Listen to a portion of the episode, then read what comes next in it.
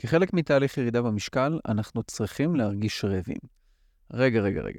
אז זה אומר שאני צריך להרעיב את עצמי? לא, ואני רוצה להסביר את הכל בפרק הזה. ואם הלחצתי אתכם או סקרנתי אתכם, אז תהיה לכם סיבה נוספת להישאר בפרק. וזה עוד יותר רלוונטי גם לתקופה הזו. שמי עידן וקסר ואני יועץ תזונה, מאמן כושר וסטודנט לפיזיותרפיה, והמטרה של הפודקאסט שלי היא להנגיש לכם ולכן, האנשים שאין להם זמן או סבלנות, את הידע והניסיון שלי בנוגע לתזונה ולאימונים בצורה קצרה וממוקדת. התכנים שאציג בפניכם מבוססים אך ורק על המחקר הנוכחי, או מתוך דוגמאות אמיתיות מחיי האישיים ומחיי הלקוחות שלי. אז בואו נתחיל את פרק 20, שהולך לדבר על למה זה בסדר להיות קצת רעבים. אוקיי, קודם כל, מה זה אומר שאנחנו צריכים להיות רעבים? מורעבת זה לא רעבה. מורעבת זה רעבה ברמות שאת לא מצליחה לתפקד ביום-יום, זה משהו שמעסיק אותך כל הזמן, זה משהו שממש פוגע בך גופנית. אני נותן דוגמה קיצונית, אבל קחו את זה למקום חיובי יותר. בשואה הם היו מורעבים. כשאנחנו לא אוכלים כמה ימים, אנחנו מורעבים. כשאנחנו צמים יום כיפור, אנחנו מורעבים. זה לא אומר שאנחנו רעבים, זה הרבה מעבר לזה. רעבים זה כמו התחושה הזאת המעקצצת, שאנחנו שומרים את הרעב שלנו לארוחת שישי גדולה, או לאיזו ארוחה משפחתית גדולה בחוץ, שאנחנו יודעים שאנחנו לא רוצים לאכול הרבה כדי שנוכל לאכול יותר בארוחה ההיא, שלא נהיה שבעים לקראתה. אני אוהב לקרוא לזה מעין סקלת רעב. אני אוהב להגיד ללקוחות שלי, תקשיב, מבחינת רעב, מ-1 עד 10, עד 4-5 זה לגיטימי שתרגיש ביום-יום. זה בסדר להתמודד עם קצת רעב. ואני אתן אפילו עוד דוגמה נוספת. כשילדים באים ואומרים להורים שלהם שהם רעבים, ההורים צריכים לבוא ולהבדיל בין זה שהילד באמת רעב, לזה שהוא עכשיו סתם בא לו תשומת לב, או סתם הוא רוצה לנשש מתוקים, כי אחרת כל היום הוא סתם ינשנש מתוקים, כי כל הזמן הוא יגיד שהוא רעב, והוא לא ידע לדחות סיפוקים. אז אנחנו בתור אנשים מבוגרים, גם כן, מתקשים לדחות סיפוקים. ולכן זה בסדר גמור שנהיה רעבים עד אזור הסקאלה שהוא בין 4 ל-5 מתוך 10, שזה רעב מציק ברקע על גבול רעב קל. כן, בתהליכים של חיטוב יכול להיות שנעלה קצת גבוה מזה לעיתים, לאזור 6-7.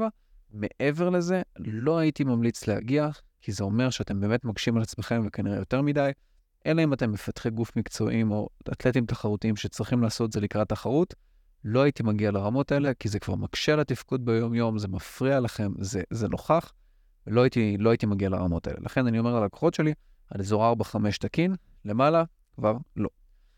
בואו נדבר רגע על רעב ושובע ברמה הפיזיולוגית בקצרה. יש לנו מרכזי שובע ורעב בגוף שהם מווסתים את התחושות שלנו. הם אומרים לנו מתי אנחנו רעבים ומתי אנחנו לא. הם מורכבים מהמון המון דברים, בין אם זה אה, מנגנונים שאומרים לנו מתי הבטן מלאה, מתי הבטן מלאה בנוזלים, אם צרכנו מספיק סיבים, או אם הכנסנו לגוף פשוט מספיק מזון. לא אכנס מעבר לזה, אבל במילה זה אומר שיש מרכזים שאחראים על מתי אנחנו רעבים ומתי אנחנו שבעים. יש את ההורמון הנהדר שקוראים לו הורמון גרלין. גרלין הוא הורמון הרעב העיקרי בגוף. בלעדיו אין שריפת שומן, כלומר אין ליפוליזה, אין פירוק של שומנים בגוף. אם אין לנו את ההורמון הזה, זה אומר שאנחנו לא רעבים. אם אנחנו לא רעבים, אין את ההורמון. אין את ההורמון, לא שורפים שומן וגם לא יורדים במשקל. ולכן אנחנו צריכים במידה מסוימת להיות רעבים בשביל לדעת שאנחנו גם יורדים במשקל. כן, אפשר לרדת במשקל גם מבלי להרגיש רעב, אבל זה לא אומר שהגוף שלכם לא רעב פיזיולוגית. הוא יהיה רעב פיזיולוגית כי אתם בגירעון קלורי ואתם אוכלים פחות.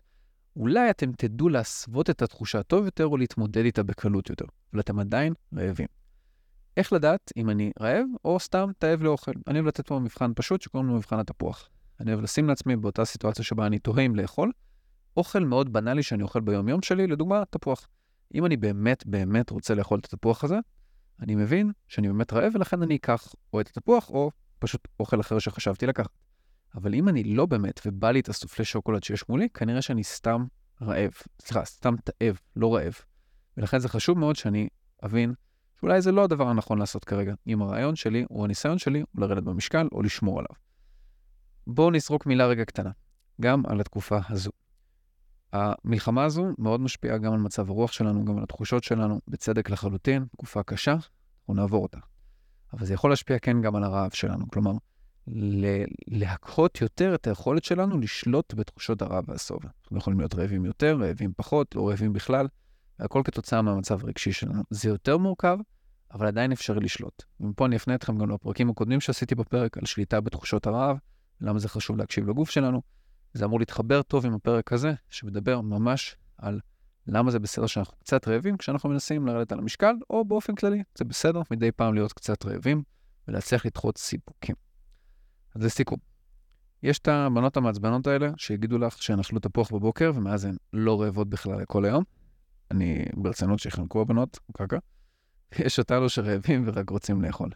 לכל אחד יש את התחושות שלו, את הגוף שלו, ואת ההורמונים שבתוכו בוויסות כזה או אחר, שהוא מתמודד עם זה אחרת. אבל כשאנחנו מנסים לרדת במשקל, כולנו, ואני מדגיש עוד פעם, כולנו צריכים להרגיש טיפה רעבים פיזיולוגית, לא אומר, לא אומר פיזית, כי יש כאלה שיותר קל להם להתמודד, אבל פיזיולוגית. וככה אנחנו נדע שזה עובד, שאנחנו שורפים שומן ושאנחנו יורדים במשקל. תזכרו, גרלין גורם לליפוליזה. אין גרלין, אין ליפוליזה. אז עד לפעם הבאה, תקראו לגרלין שיקפוץ לביקור, הוא יעזור לך עם השומן שהצטבר ככה טיפה מתחת לבטן מאז החגים האחרונים. וככה אנחנו נצליח לרדת במשקל, וכן, זה בסדר להיות גם קצת רעבים. עד הפרק הבא, ביי לכם.